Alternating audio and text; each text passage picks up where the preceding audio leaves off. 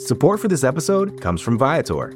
Experiences are what people love the most about travel. That's why Viator has over 300,000 bookable experiences, so there's always something for everyone. They offer everything from simple tours to extreme adventures. Plus, Viator's travel experiences have millions of real traveler reviews, so you have the information you need to book the best activities for your trip. Download the Viator app now and use code Viator10 for 10% off your first booking in the app. One app, over 300,000 travel experiences you'll remember. Do more with Viator. Sure, we've all had fun messing around with AI image generators and conversation bots, but AI is more than a novelty, and it's possible that your business could benefit from AI integration. SAP Business AI can help your business innovate, whether it's supply chain, finance, human resources, sales and marketing, even a generative AI copilot. SAP Business AI can offer the solutions you've only dreamt of. Revolutionary technology, real-world results. That's SAP Business AI. Learn more at sap.com/AI. You're listening to the Vox Media Podcast Network.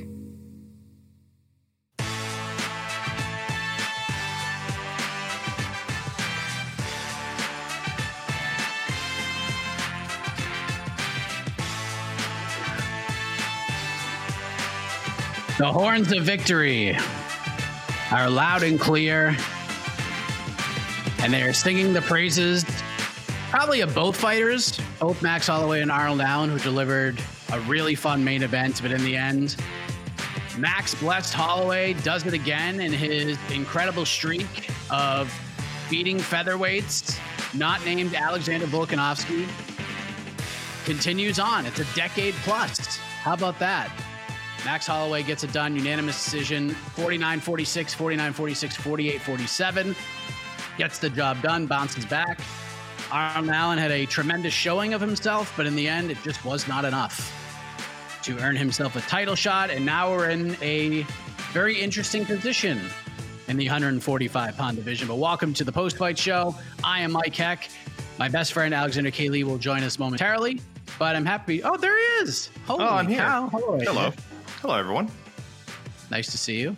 And Joining us on a rare non-travel week, Mr. Jose Youngs is here. Very excited about this. How are you, buddy? I'm fair to find. How are you? Fair to find as well. So Jose, as a... alliteration, as Daniel Cormier would say. And as Brendan Fitzgerald would explain. That's too. Right. Well, Jose, as a fan of high-level martial arts competitions such as yourself, I'm sure you enjoyed this main event very much. Max Holloway, Arnold Allen get after it, and it was a good fight. I thought it was one of those situations where Arnold Allen proved he belonged with the upper echelon of this division, but Max Holloway was just that much better. I think the veteran savvy played out. His defensive prowess played out. I think he confused Arnold at certain points with the stance switching, but... man, both guys brought it, but Holloway got the job done. Your reaction to the fights, Holloway getting the nod, everything that had to do with this main event. I mean, the fight, the main card, the main event ruled. It was everything that we had hoped for, and two of the best featherweights in the world, two of the gentlemen that have the longest win streaks in this division's history. Of obviously, Max Holloway's was snapped, but it's like whenever you got a guy that has like a 10-fight win streak against a guy that had at one point had a 13-fight win streak, it's... fireworks you're in for fireworks, and that's what we got. It was just a tale of two defensive game plans. Max Holloway seemed to be an inch away from all of Arnold Allen's punches. Obviously, some got through. You could hear them through the television. That Arnold Allen had the thudding sounds. A lot of it Max eluded. And on the flip side, Max was throwing a lot of punches and kicks, and Arnold was blocking a lot with like that high elbow block that Justin Poirier obviously has success with. Obviously, some of those got through. In fact, a lot of them got through, but it just felt like a tale of two game plans. Both of them were implemented well. Max Holloway just made better adjustments. Like you said, it was veteran gamesmanship just was on display. This stick Max Holloway in a 5-round non-title fight against a featherweight, and chances are he's going to win. I don't think Arnold Allen loses any stock. This is very reminiscent of the Max Holloway-Yair Rodriguez fight where, yes, Max won, but Yair proved that he belongs in the top 5 of this division. Arnold Allen proved that he belongs in the top 5 of this division and won maybe 2 more wins. He's still a fresh face for the current champ, Alex Volkanovski. He could very well get a title shot with a win or two against high-level competition. Obviously, we have fights like Ilia Topuria versus Josh Emmett in the works. Korean Zombie still out there. But, yeah, there's both men, I think, maintain their place in this division. If anything, it cements them as two of the five best featherweights on the UFC roster. Obviously, there's some very good featherweights outside of the UFC, but checks all the boxes. Tailored to defensive game plans, both of them implemented to perfection. Max Holloway just found ways to sneak his punches through Arnold Allen's high guard and beat the soul out of his midsection with those kicks. Yeah, those some nasty kicks down the stretch. AK, your thoughts, and how did you score this one? How did you score this fight? I had it 48-47 Holloway. I went 2-5 for Allen. I think looking at the official scorecards, all 3 judges gave the 5th to Allen, and the one who had it 48-47 also gave 2 to Allen. So, but I have no problem scoring it either way. I think there's certainly a very strong case for 48-47 Allen. I threw up a poll, of course, asking if people agreed with the UFC KC main event score. 85% yes. 85% yes. I don't think this is super controversial, but it was a great fight. MMA is supposed to be fun. We say this all the time. And I think we've had a lot of fun, quite a bit of fun over the past few cards. And this card, I think most of us were telling people that, like, this is a good one on paper. This is a good one on paper. It has a lot of potential to deliver if the matchups shake up a certain way. And, of course, that always starts at the top. And I think we got, like, the best case scenario with that main event. You got this young, very hungry up-and-comer, I shouldn't even call him an up-and-comer anywhere, young, very young and hungry contender, Arnold Allen, really fighting like he wanted his first title shot. I'm sure some people out there will argue, oh, he could have been more aggressive, he could have opened up more, but man, when you're fighting Max Holloway, it's so much easier said than done, and I think if you watch the fight again, you'll see there are times where Allen did open up, and he landed, and then would get hit right back, and Max would crack him. So, again, easier said than done. But, if you had it 48-47 Allen, I don't think that's an atrocious score. And I don't think 49-46 is a bad score either. I think 49-46 for Max. Again, a few of those rounds were toss-ups. So this is what a great, close, competitive 5-round fight looks like. It was awesome. And at least on the broadcast, I don't know how it was for, we had Jed on site. It looked like it was a pay-per-view fight. It had the energy of a pay-per-view fight, and it totally delivered. So I'm really, really thrilled with how that main event turned out. It would have been cool to get sort of a fresh challenger, but Arnold Allen will be back. It's just going to take him a little bit of time to get back to a surefire title shot. Apparently Dana wasn't thrilled with Arnold Allen in the 5th round. I don't know. I have to go back and watch it. I can't imagine why. Maybe the grappling, he didn't go for it, but there's the cards right there. I scored it 49-46 for Holloway. I was live blogging, so it's really tough to get the complete gauge of everything while you're doing everything at once. But I gave Holloway the 1st. I gave Allen the 2nd. I gave 3 and 4 to Holloway. 5 I was going to give to Allen until that final flurry. And Holloway landed that left hook and Allen hit the floor. And I was like, I don't know if it's a knockdown, but the way Arnold got up and reacted to it, he was pissed. Damn it, I can't believe I just got dropped at the end. I was like, oh, maybe I guess that is a knockdown. So I just gave the 5th to Max, but still 48-47, 49-46. I think they're fine cards. 48-47. I think it's kind of a bridge too far to score that fight for Arnold Allen. But hey, listen, if you did, who am I? But how did you score it, Jose? Are you in the 48-47 camp as well? Yeah, I had it 48-47 Max. I had it 1-3-5 for Max and 2-4 for Arnold, if I remember correctly. I didn't write any of this down. It was more like mental math to me, but I thought Max won the 1st. 2 was very competitive. I gave the slight edge to Arnold. I think he landed more. And then 3 Max looked unbelievable. 4, same thing as round 2. I think Arnold just landed slightly more. And then 5, I think that knockdown really sealed the deal. Arnold was well on his way, I think, to winning. Not well on his way. It was a close fight. It was just round 5 was just the same thing as round 1 through 4. Just Arnold throwing bombs and narrowly missing, and Max throwing a lot and Arnold blocking. And then they both just collided at the end and Arnold Allen fell down. So I guess you give it to Max, but I did have it 3-2 Max. If they gave it 3-2 Arnold, I wouldn't have complained, but I remember that fight ending, and I thought it was, I was pretty confident it was 1-3-5 Max, 2-4 for Arnold Allen. Okay, now I'll go back to you, Jose, because AK, we'll dive into this a little bit more tomorrow, and we'll discuss what this all means for the Max Holloway side of things. Because Jose, this is the one issue I had with this fight is that I felt pretty good that Max is going to win. Like Arnold, like maybe Allen could do something and shake things up at 145, which would have been really interesting because now you got Volkanovski fighting Yair. Allen wins his fight. He's next in line. Topuria fights Emmett. Topuria could be next in line. And we have some movement. We have some fresh faces, so to speak. But matching Arnold up with Max Holloway puts us in this position we've been in for like 2 or 3 years now. If Max wins, now what? Because Max just fought Volkanovski in July and got dominated. And he's now 0-3 against the man. Now, I know the second fight was really close. First fight, clear Volkanovski win. Second fight is one of the most controversial fights I can remember throughout my fanmanship of covering the sport.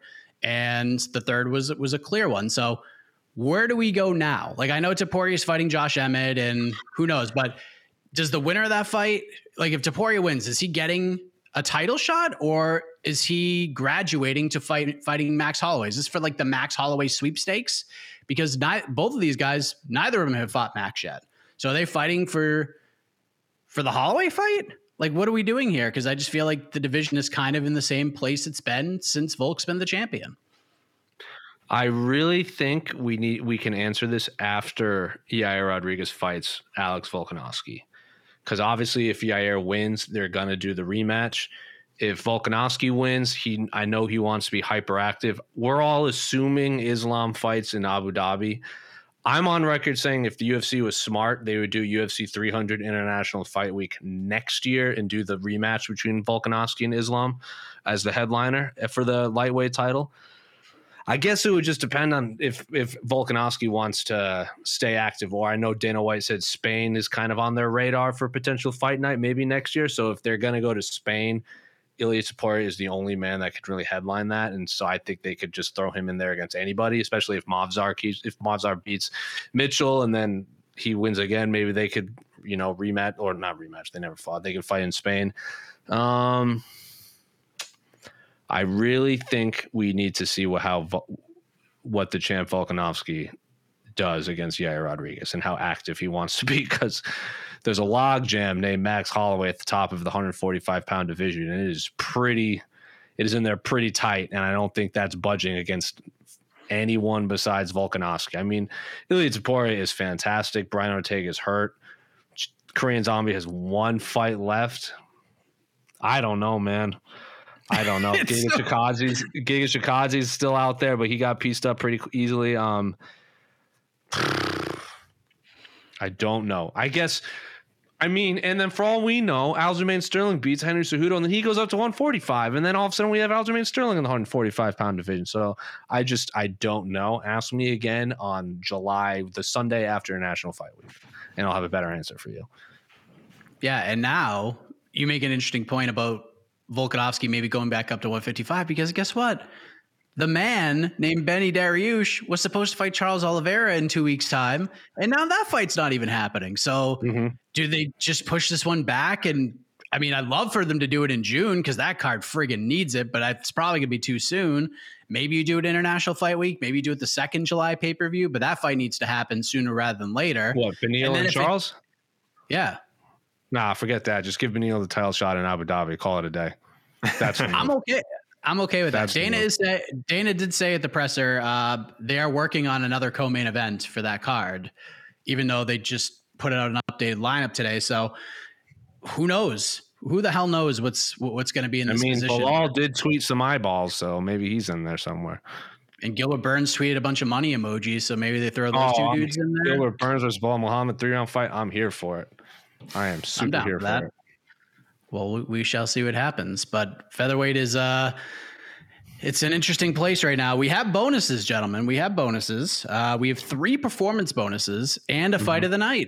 How about that? So the fight of the night, not the main event. It is Bill Algeo versus TJ Brown.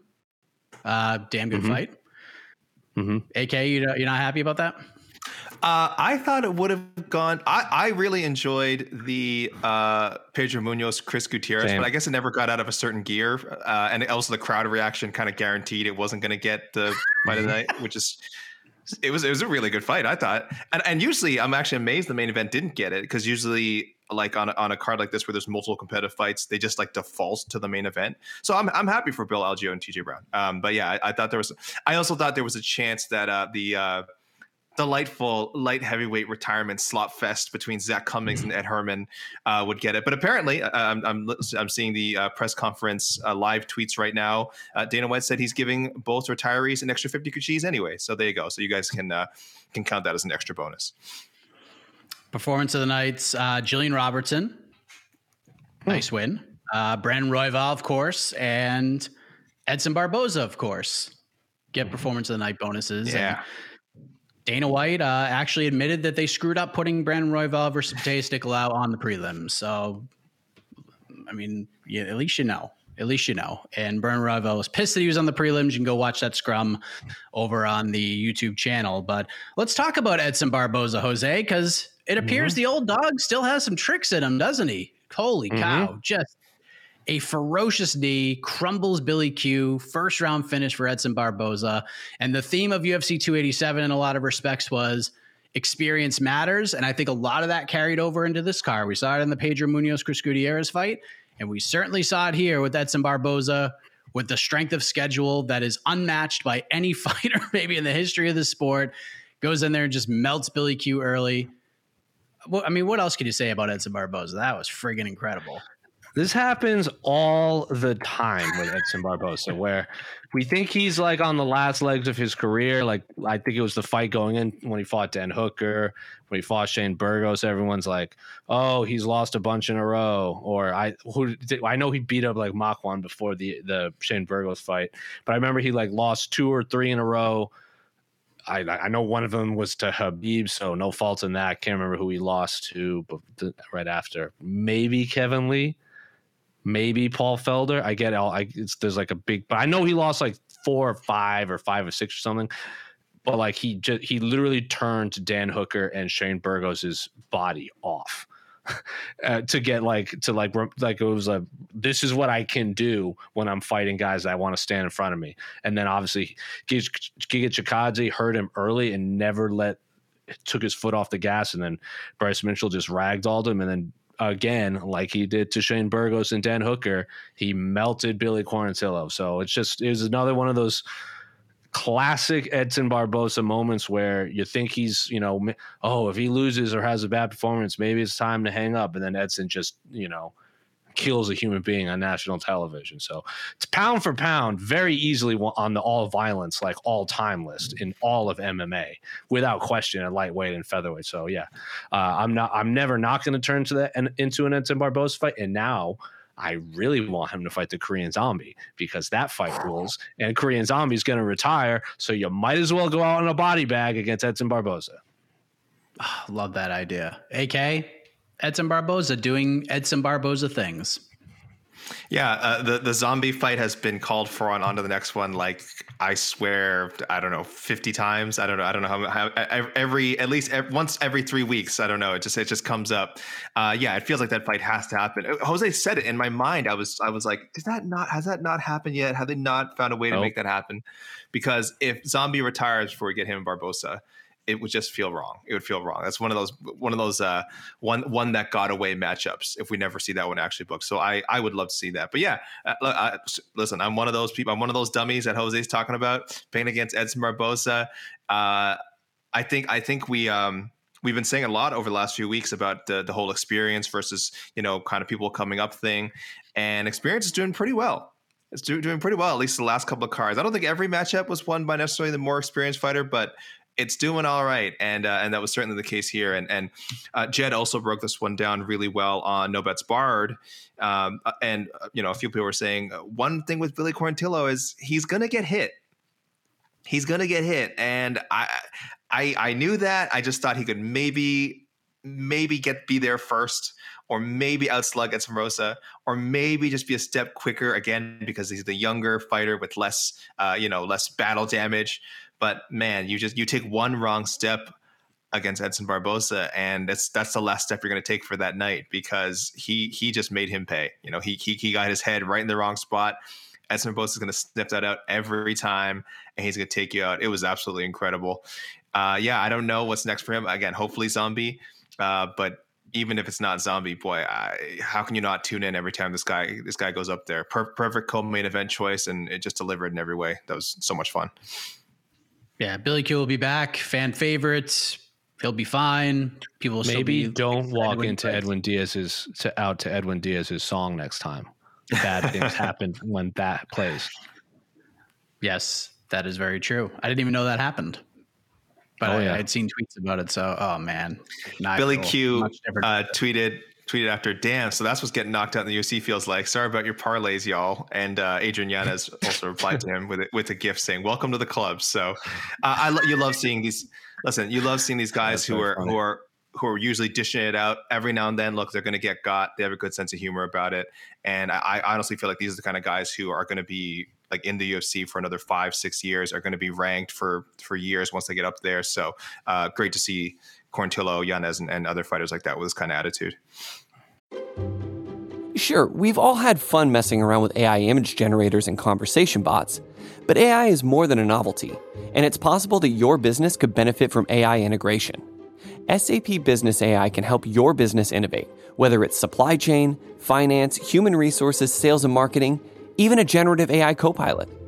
SAP Business AI can offer the solutions you've only dreamt of. Revolutionary technology, real-world results. That's SAP Business AI. Learn more at sap.com/AI. Support for this podcast comes from Smartwater. Life moves pretty fast. Are you drinking water that can keep up? Smartwater Alkaline has everything you need to stay hydrated, no matter where your day takes you. Whether you're pitching a tent or your next big idea, Smartwater Alkaline can help you perform your best. It delivers a pure, crisp taste that makes it the perfect chaser after a big workout. Elevate how you hydrate and pick up a Smartwater Alkaline today. To learn more, visit drinksmartwater.com. Nice win for Azamat Mirzakhanov, remains undefeated, and apparently at his post-fight scrum, he said he broke his arm in the fight and continued to fight with a broken arm. What a savage. Good on him. Iwan Kuchalaba spoils the UFC light heavyweight debut of the very spelt, ripped, shredded Tanner Bozer. Tanner has one fight left of his deal. He's hoping to get on that UFC 290 or 289 card in Vancouver. Would love to end his, at least have that one last fight there if they don't cut him. Pedro Munhoz, experience matters, beats Chris Gutierrez. Chris, I think, still has a pretty good future. I think he'll be a top 15 guy for a long time. I think he'll go back and learn some lessons from that one. Rafa Garcia goes out and beats Clay Guida 30-27, and Clay Guida faked a retirement and said he was just joking, and apparently Dana White was not happy about that. Bill Algeo submits TJ Brown. Brandon Royval, the nasty knee. He says he's going to be the backup fighter. Good stuff there. Zak Cummings, Ed Herman, double retirement. Zak Cummings gets a win in front of his home crowd. Jillian Robertson with the weird armbar submission. Did she tap? Did she not tap? Goes down as a verbal tap. Weird win, weird ending, but Jillian Robertson gets it done. She extends her record submission total for women's UFC fighters. Daniel Zellhuber gets his first UFC win, I believe. He bounced back anyways. Denise Gomez. Let's talk about Denise Gomez, AK. Holy cow, man. That is an angry woman. That woman is angry. She's fun, man. That was impressive as hell, dude. Was just so fun. Listen, Bruna Brazil is a pretty respected prospect. There's a lot, people see a lot of big things ahead for her. Her nickname's the special one, you know. She was a decent favorite for someone making their UFC debut, -150, -155, depending where you looked. And I think like technically she might be the better fighter. She had a nice clinch going in the first round, but Denise Gomez, like, her whole goal is like, I'm just going to hit you. Like, I don't care what situation we're in. I don't care if we're at range. I don't care if I'm in close. I'm throwing punches. I'm throwing to hurt. I'm going to hurt. So you do your martial arts. You be, you know, okay, great technique. I'm here to punch you. I'm going to punch you in the face. Even the fight that ended that led to the finish, the strike that led to the finish, excuse me. I'm sure there's technique to set it up. I'm not Denise Gomez is a skilled fighter. I'm being a bit flippant here, but at times she kind of looked sloppy, and even her strike that landed to nearly end it was just this looping overhand like Chuck Liddell right in the button, and then she followed with just the nastiest ground and pound, just no hesitation. So she's really a fun one to watch at strawweight. I think Bruna Brazil will bounce back; she'll be fine. But Denise Gomez is.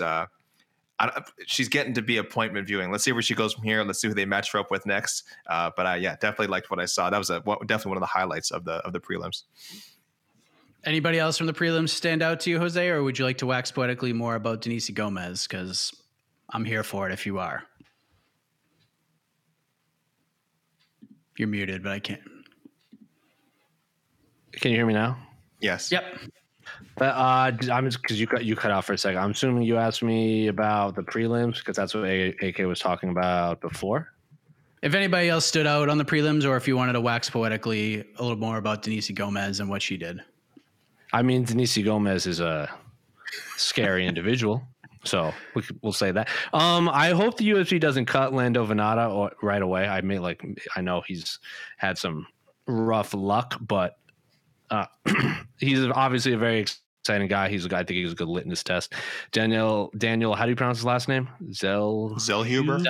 Zellhuber is, how old is he? Like 23, 22? So yeah, I think he's like, I know the theme of the night was people like veterans doing veteran things and not eking out, but like veteran wherewithal kind of being the deciding factor in a lot of these thoughts. Well, that was not the deciding factor in that fight because Land of Not has fought a whole bunch, and Daniel Zellhuber is like early 20s, so he obviously looks impressive. Jocelyn Edwards somehow got a win, and I really like Jocelyn Edwards, but she missed weight and should have lost. I thought it was going to be one of those nights when they read those scorecards because as soon as that fight was over, I was like half paying attention because I'm like, well, that was a mauling. And then they gave it to Jocelyn Edwards, and I was like, huh. And it would be one of those nights. So it is what it is, I guess. It didn't end up being that controversial throughout the night, but also, sayonara, tough three. The last of a dying good brother, Ed Herman, rode off into the sun. Yeah. And now Joe Lauzon is the longest tenured tough veteran. Do you know who second is? Matt Brown. Joe Lauzon and Matt Brown, remnants of an old breed. Tough five, tough seven. Damn. There you go. Herman, tough three. That's crazy. I can't believe Dana White is that crusty about. I only saw the comments. I didn't listen to it. I need to hear his tone. I can't believe he's that crusty about the Clay Guida fake retirement. Like, it's not something I want to see become a regular thing. If everyone starts doing it, then obviously ridiculous, it's dumb. But this guy's earned the right to do any sort of post-fight shenanigans. He should be getting interviewed after every fight, win or lose. He's effing Clay Guida. He's how many UFC appearances was this for him? This was number 30. Where are we here? The fact that I'm even having to say 35. His 35th UFC fight, I want to say 18th at lightweight. I think 18th at lightweight. 28th, excuse me, 18th. 28 at lightweight. He can do these things. It's fine. It didn't even take up that much time. He had a little chuckle about it. It took up maybe 3 or 4 minutes of air time. Damn, why is he real crusty lately? He's real crusty. I don't know. He doesn't seem a bit of a bad mood lately. He's not putting up with any shenanigans or hootenanny. Yeah, that was a weird one. I don't know. I don't know how I felt about it. Okay, I don't want if everyone starts doing it, it'd be super annoying, obviously. But it's Clay Guida. It's funny. Yeah, I mean, it just happened. Yeah, it just happened the fight before. Bill Algeo did the same damn thing. I mean, we didn't believe Bill was actually going to retire, but we certainly thought there was a chance Clay Guida was going to retire. But that was weird. That was a weird. It was very weird. I like what he was going for, but it wasn't exactly like his Colby Covington, you know, racist, filthy animals moment or whatever he didn't. I don't think it's going to quite spark his career as it arguably did for Colby Covington. No, people seemed very confused by it all. yeah, exactly. The fact that Dan Cormier had to say, please boo him. Please boo him, Kansas City. That's not a good sign. That's not a sign of good heel work, as it were. So Bill Algeo, great fighter. Love watching the guy fight. the marketing strategy might need a little work. Well, apparently he's a Philadelphia native mostly, and he was just salty about the Super Bowl results. So I guess he explained more of it at the post-fight scrum. But last thing I'll say about the experience matters things. Find you Eric Nixick as the non-experienced fighter to just say what you need to hear heading into round three, because Eric Nixick just laid into Daniel Zellhuber. That was a motivating speech. I was ready to run through my garage door here after listening to Eric Nixick do his thing, and that sparked Daniel Zellhuber to go in there and get a win. So if you come to one of these, up-and-comer versus experienced fighters thing, just go to Extreme Couture for that one and let Eric just scream at you before the third round, and maybe he will motivate you to a victory. All right, so there you go. Let's bring in Casey. We'll take a few questions. Hello, Casey. Hi, everybody. Jose, Hello. You're good in time, Jose? I'm good. I got like 20 minutes. All right, good, cool. All right, good. All right, so send your questions, kids. What we got right here? Questions now.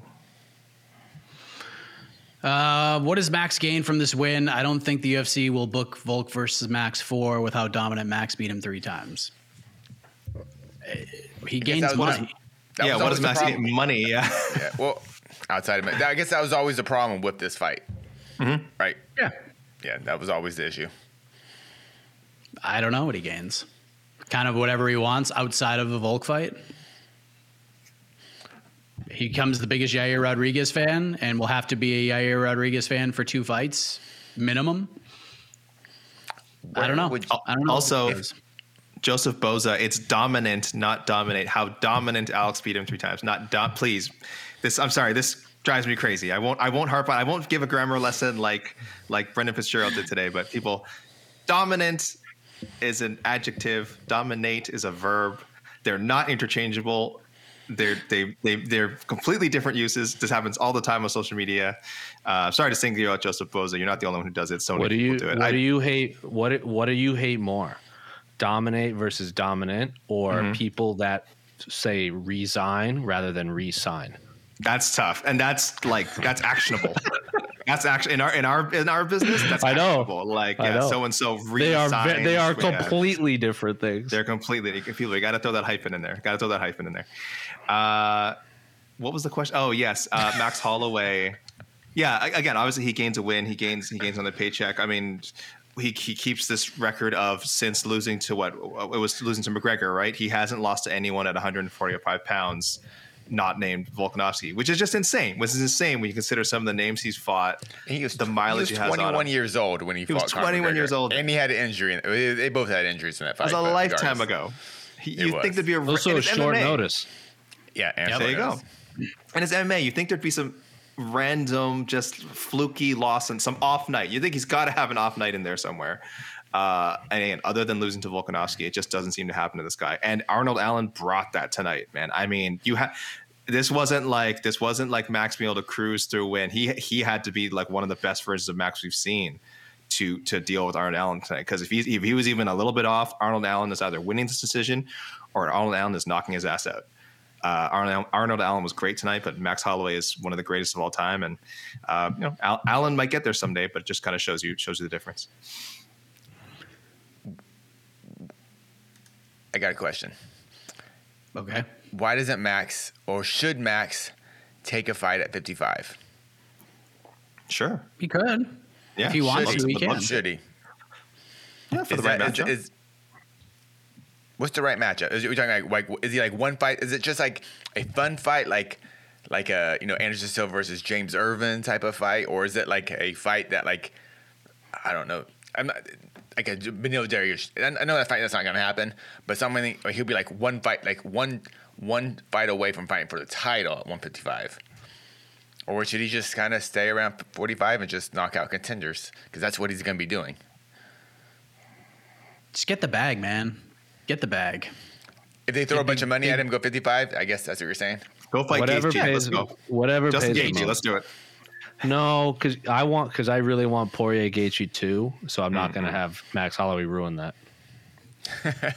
Well, listen, look, if they don't get Benny, I've been on this kick for a while, and we don't know what's going to happen if If they rebook this Oliveira fight, which at this point I don't think you should, because if Oliveira is banged up, he's probably not gonna be able to fight until July. That you're playing a risky game if you're hoping Dariush can win and turn around and fight in October. That is a risky game. So if you're gonna rebook that fight, there's a solid chance Dariush ain't gonna be ready for October. And I do believe that if Dariush isn't the guy, Dustin Poirier is gonna get that title shot. That's just how I think it's gonna happen. Just because he's a name, he's a star. They haven't fought before. He's coming off of a win, a fun fight, all of that. The story of the climb, and he's never been able to grab the undisputed brass ring. Maybe this will be his last shot. So I could definitely see that happening. So I don't know, man. I don't know. I wouldn't hate Max Charles too at lightweight. I was gonna say that too. That's at 55. Because the first one was at 40. Or Connor, yeah. Or Connor Max too at lightweight. Connor, yeah. Well, I don't know if Connor's fighting. Yeah, I don't think that's happening. I think the Charles Max at 55 a rematch. I love that idea. I remember. Yeah, when someone on our Slack channel, were like, "This fight card feels long."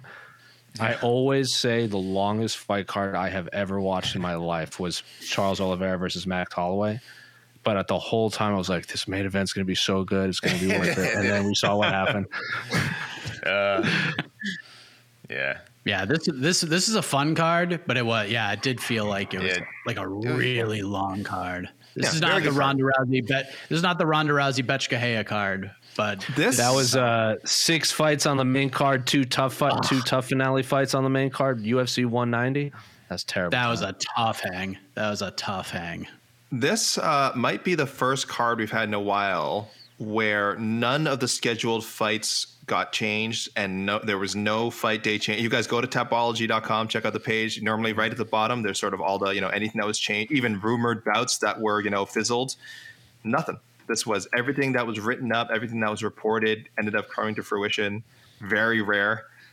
So that's probably why we ended up with a pretty sturdy 14 fight card. I'm not saying it's a good thing when fights fall through, especially for the fighters involved. I would never wish that. But for people who, I'll speak for myself, when we have to cover a card and it's like a 13 fight card and it gets knocked down to 12 or 11 fights on fight day. Listen, I'm not going to lie. There's a part of me that's kind of like, it's a bit leaner now. It's just might be a bit more watchable. So you hate to see it happen. I'm glad it didn't happen for this card. Like I said, I think the card overall was really, really good. I think if you tuned in from beginning to end, you had yourself a good time. But it was a lot of MMA to watch. That's for sure. Speaking of new fights, I don't know if you guys. I'm sure you guys saw this, but Bryce Mitchell now fighting Movsar Evloev at UFC 288. How about that? Movsar sometimes so good. Oh man. Kudos to Bryce, man. You can feel however you want about some of the things that comes out of his mouth, but fighting Ilia Topuria and Movsar Evloev in consecutive fights. He fought Edson Barboza. Yeah. He made us forget how freaking crazy dangerous it is to fight Edson Barboza. That's how crazy Bryce Mitchell is. And of course, what he says on the mic sometimes, but in the cage, excellent fighter. And kudos. My new Zombie versus Ortega is Movsar versus Ilia Topuria. I've been calling for that fight for 2 years. That fight's going to happen someday. Well, they were booked, right? They were, but whatever deity you worship hates me, so they took it away from me. All right. We got a question for you guys. We got a few. What do you do with the Raw Dog? Does it need one more fight for a title shot? We still got Figgy versus Cop coming up. No. I'm not going to just waste the, this will not be my wild card pick because it's too easy, but Royval gets the winner of the title fight. After that performance, you don't do that to Mateus Nicolau. You just don't. And hearing the way Royval ironed it out, I don't know if you guys saw this on his scrum. Royval was saying that the UFC was not going to re-sign Mateus Nicolau after that last win. But Brandon Royval said he called McMaynard and begged him to re-sign Mateus Nicolau and promised him that he would make him not boring and that he would get him out of there. And that's the story Brandon Royval is telling. Who's calling Mateus Nicolau boring? I don't know. He has a lot of decisions, which, as we all know, automatically means you are boring in the eyes of the UFC. He's a very good fighter, but I wouldn't put him in the top 10 for exciting flyweights. But sure. he is very good. I wouldn't call him boring either, but yeah. Yeah, he's not on the Edson Barboza team. But he's very salvageable. But hearing Royval talk like that was kind of interesting. Oh, yeah, they were going to re-sign him. But I told him, like, no, re-sign him. I'll fight him. I guarantee you won't be boring, and I'll get him out of there. That's what he says he told McMaynard in order to get this fight. He's doing everything he can to make up for that horrible card placement. And that card placement freaking mattered, because if he was the co-main event tonight – we are talking about him much more. We kind of have to almost force ourselves to talk about him, remind ourselves to talk about him, because it was so freaking early on the card. So, and even of that knockout of the year type of performance, yeah. Oh, it was such a good knockout. I didn't even see the knee. I had to watch the it was so. It was the knee, right? He did a knee and the punch. Yeah. It was so incredible. It's so weird because the UFC and Dana White specifically are always talking about, we want guys who go for finishes. We want guys who are exciting and aggressive. Like, this guy's one of the most aggressive, like, finish hunting guys in any way. To the detriment of his own body. To the detriment, exactly. The fights he's lost are probably because he's just going all out and going all in, right? I mean, the Brandon Moreno, Pantoja, the two guys who were fighting for the title. He probably could have done, I'm not saying he necessarily beats them, but he could have done better against them probably if he's not doing this all in, I got to get a finish thing. But listen, that's how he does. And I wish the UFC appreciated that. And like we said, put him in a more prestigious spot on this card. So listen, he proved them wrong. And yeah, Dana White even said afterwards, I effed up. Or we effed up, I don't know. So, but that they made a mistake, and that fight shouldn't have been in the prelims. So hopefully they do Royval right. If he gets a title shot, I don't buy that one bit. Made him. They didn't. It was an accident, or we just didn't notice. Come on, man. Like, jeez. Just intentional flyweight erasure. Flyweight erasure. We thought flyweights suck, and it turns out they don't. Everyone knows about flyweight unders apparently, except for Dana White and the matchmakers. Yeah, except the biggest gambler in the building, Dana White. He would never do that. Oh yeah, you're right. And I've learned to. And Jose is here, so he could attest to this. He was there when it all happened. I just can't feel confident Manel Cop enters a cage until he actually enters the cage. Bro, facts. He's had some weird luck. I can't put that juju into the universe again. So I agree. Royval's there right now. If Figgy and Cop enter the cage and all is well and they fight and Cop just annihilates Figgy in like the first round, maybe we'll have a conversation to be had. Maybe we get Royval versus Cobb, number one contender fight. Because you best believe Moreno and Pantoja could probably get to beat six shades of crap out of each other. And I don't think it's a fight either of them are going to be bouncing back real quick from. So, honestly, I would rather see Royval versus Cobb and give Figgy just someone. Figgy, I don't know, whoever number 6 is or something. I don't know. But I want to see. You can fight Cody Garbrandt at 135. Something like that. Right, okay? Yeah. Still a chance. Speaking of effing up, they should have made that fight. Yeah. Does the glove exchange stick around like jersey swaps and other sports? No, the UFC, clearly Dana White hated it, so I thought it was so cool. It doesn't work because you're wearing the same gloves. This is true. This is the same gloves. And even the jersey swap doesn't even work. And like if it was like a cool fighter shirt, you know, like, no, you made a custom fighter shirt, but it's just the weird Venom jersey, so no. It was nice. Back in the day, it would have been great if you could have handed like your sponsor covered shirt over, like, here you go, man, Condom Depot. Which I've seen that before. Yeah. They used to do that. Like fighters would do their actual fighter shirts, but some major pay-per-views that have the like the main event or title fights will have like custom Venom jerseys. Or obviously back in the day, Reebok. Because remember, Habib and Dustin traded shirts in Abu Dhabi. And then Habib raffled his off for charity. Yeah, but I think just in general, just the regular fighters. Yeah, I saw the. Mm-hmm. Someone's saying swap trunks, but it's the same thing. The trunks are these these Venom. Like there's not enough variety there. So yeah, unfortunate. All right, what else we got here? But I thought it was very nice, especially with the people didn't see Cub Swanson's tweet showing that Rafa Garcia awesome. met 11 him years and, ago and or something. Clay Guida 11 years ago when Rafa Garcia was 16 years old at a BJJ tournament. It's so cool. Like there was a lot of stuff. We talk about how exciting the fights were, but a lot of the stuff around the fights was so cool. Like the Zak Cummings, Ed Herman double retirement. Like I guess we really haven't really talked about that much. If only that's how all MMA retirements could go, right? You have a sensible matchup. You have a fight where neither guy's really cutting that much. Ed Herman hasn't been cutting weight for one guy clearly did not cut 4 years. Zak Cummings fighting at light heavyweight for the first time since, I don't know, probably his regional days. I think there's like a random light heavyweight title fight in there somewhere. And they just had a good time. They threw down. They had a good time. Some illegal kicks were thrown. Oh.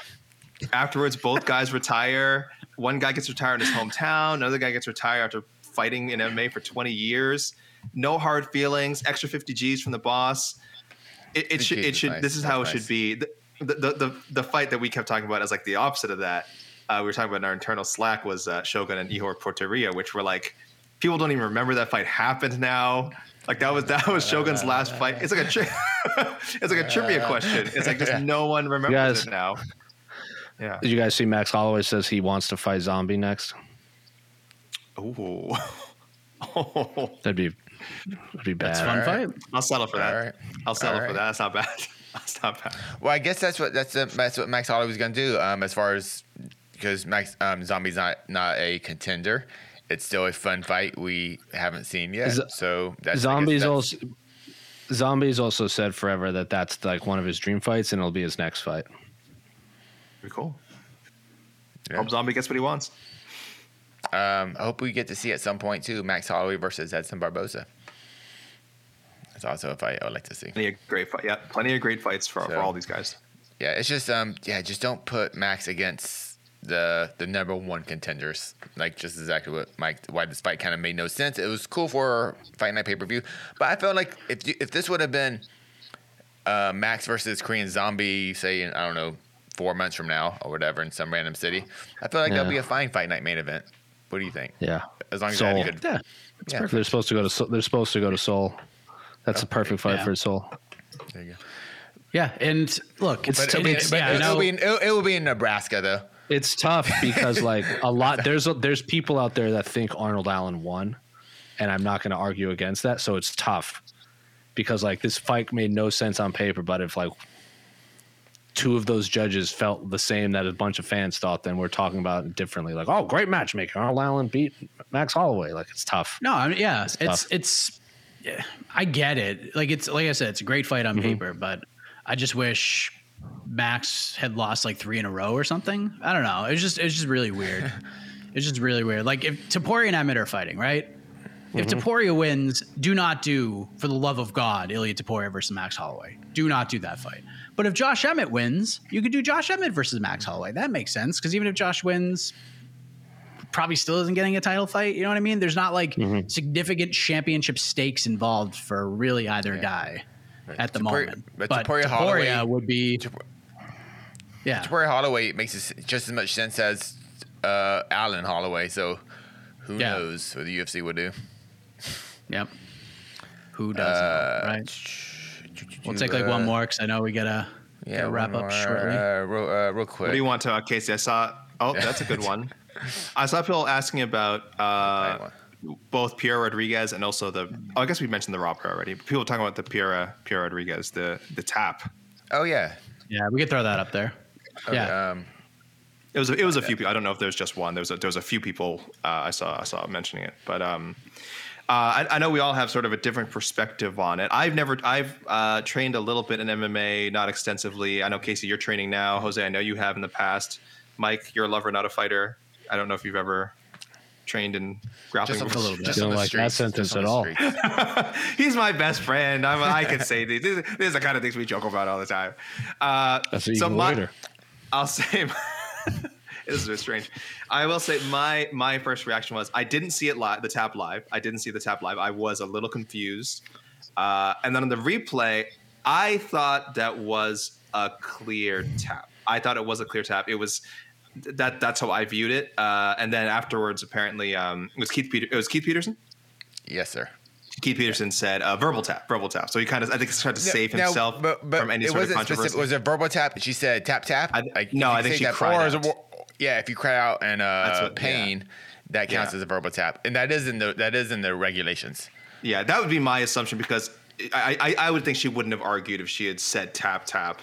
I think she probably cried out, and then I think he called it on the controversial tap. And then when he thought about it, he was like, oh, like he kind of saw the controversy. And he's like, oh, I think he thought quick on his feet to kind of try to avoid more controversy. But I don't know. Jed might have a better perspective. I think Jed said he didn't think it was a tap. Did we mention Jed? Jed is in Kansas City, so he doesn't think it was a tap. Oh, no. I'm sorry. He said she shouldn't have made that motion. And if there was a verbal tap, it doesn't matter anyway. That she very thrust her arm towards, you know, the hold, but it wasn't like a clear tap on Jillian Robertson. So that's the controversy, right? To me, it looked like she was tapping like out of instinct, like she didn't mean to, but it's not a tap. It's not a tap because the ref literally said they didn't stop the fight because of the tap. It wasn't that. So this is true. We can just take that out of the equation, honestly. So basically the ref said he heard a grunt or a sound of pain, and basically he stopped the match. And I'm assuming the pain sound plus the arm being in a very compromised position was enough. And I'm pretty sure by the rules you can do that. And yep. My personal opinion is in the gym, that's a tap. Absolutely, it's a tap. That's an actual tap in the gym. If you make any noises like about pain, that's also a tap in a gym. But this is a professional fight at one of the highest levels. That is not a tap at this level, especially in an armbar position like that. That's pretty much on Pereira. Pierre. That's on Pierre. Honestly, I believe it's on her. If she wants to get her arm snapped off, that's just how it is. At an amateur level, at a low level, maybe a low pro level, the ref can stop the. I would give the ref the discretion to stop the fight, but not at this level. That is on Pereira to tap again and make it clearly known. But if the ref, if she did cry out, you're okay with. If there was like a scream or a cry, yeah, I wish they would have shown a replay with like no commentary so we could hear it better. But they didn't do that, so I can't give you a definitive answer. But in the end, I don't think she was getting out because that was Jillian Robertson. So I think it's kind of we'll talk about it for a little bit, but I think it's a nothing burger in the end. Yeah, when I was doing the Fury FC breakdown and everything going on, I talked to John McCarthy for like a half an hour about what happened with that choke and the armbar and everything, and. He told me that like there's such importance to the backstage conversations before they actually go out and fight. And John McCarthy said, he goes, let's just say, you know, there's two somewhat grapplers. One's like really heavy on submissions. Let's just say like Ronda Rousey and Miesha Tate were fighting. I would go to the back and I would tell Miesha Tate like, hey, this is what's going to happen. Here's the rules. If she gets you in an arm bar and your arm hyperextends and you scream, I'm stopping the fight. That's it. It's over and done with. Because you're right, that is part of the regulations. Like that could be shown as a verbal tap, but who knows what happens in the rules meetings? Maybe Keith Peterson said, "Look, if she gets you in a position, you scream, and your arm gets hyperextended, I'm stopping the fight." Like that conversation could have happened. We don't know, but it's just the aesthetics of it all, where like it clearly looked like she was trying to tap, and then he hesitated, so it looked weirder than it was. Yeah. So I think if he had stopped it right at the initial tap, I don't think we're having this conversation right now. I think it was kind of the hesitation and just the aesthetics, how just weird it looked. You know what I mean? It looked like there was a hesitation. I'll grant it did look weird, and it's not a fun position for the ref to be in. That's just he's like, that's not. Pierre put the Peterson in a tough spot that he didn't. I don't say he didn't deserve to be in, but it was a tough spot for the ref. And to be fair, she did exactly what she was supposed to do. Mm-hmm. Oh, no, I didn't tap because it looks so weird. Like, that's what you're supposed to do in that situation. I didn't tap. And you talk a bunch of noise. You look at the opponent and be like, I didn't tap. You didn't tap me. It wasn't a submission. You didn't win. Yeah. And then Jillian acted right. Goes, I would have broke her arm. So I was prepared to break her arm. Get her arm broken. So, yeah. Jillian said everything right. She didn't say, yeah, whatever. Like, F her. You know, she said, well, I would have broken it, and the ref told me to stop, and I stopped. Followed the rules. But Pierre, she should be more experienced when you are in that position. Don't put your hand in a spot where that could potentially look like a tap. That's all. So, and yeah, that's pretty much it. Okay. Well, speaking of, that's pretty much it. That's pretty much it here. So thank you for joining us. UFC Kansas City's in the books. But guess what, everybody? If the beauty of a live audience and people reacting to a great main event, if you love that feeling so much, don't worry, because the UFC returns to the Apex next week. And I believe we have heavyweights headlining. Is that's accurate, right? Yep. Heavyweights? Yep. I don't remember what the freaking fight is. Pavlovich Blades. Oh, yes. Sergey Pavlovich versus Curtis Blades back at the Apex. And I'll be in Vegas. It's not bad. I'll be in Vegas, but not at that card. Oh. I'll be at the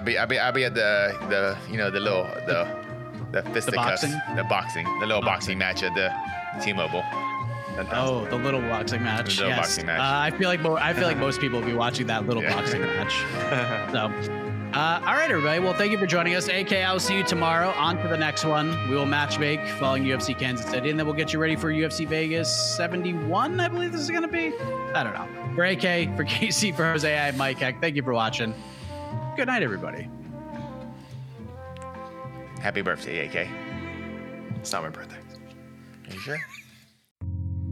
You're listening to the Vox Media Podcast Network. Sure, we've all had fun messing around with AI image generators and conversation bots, but AI is more than a novelty, and it's possible that your business could benefit from AI integration. SAP Business AI can help your business innovate, whether it's supply chain, finance, human resources, sales and marketing, even a generative AI copilot. SAP Business AI can offer the solutions you've only dreamt of. Revolutionary technology, real-world results. That's SAP Business AI. Learn more at sap.com/AI.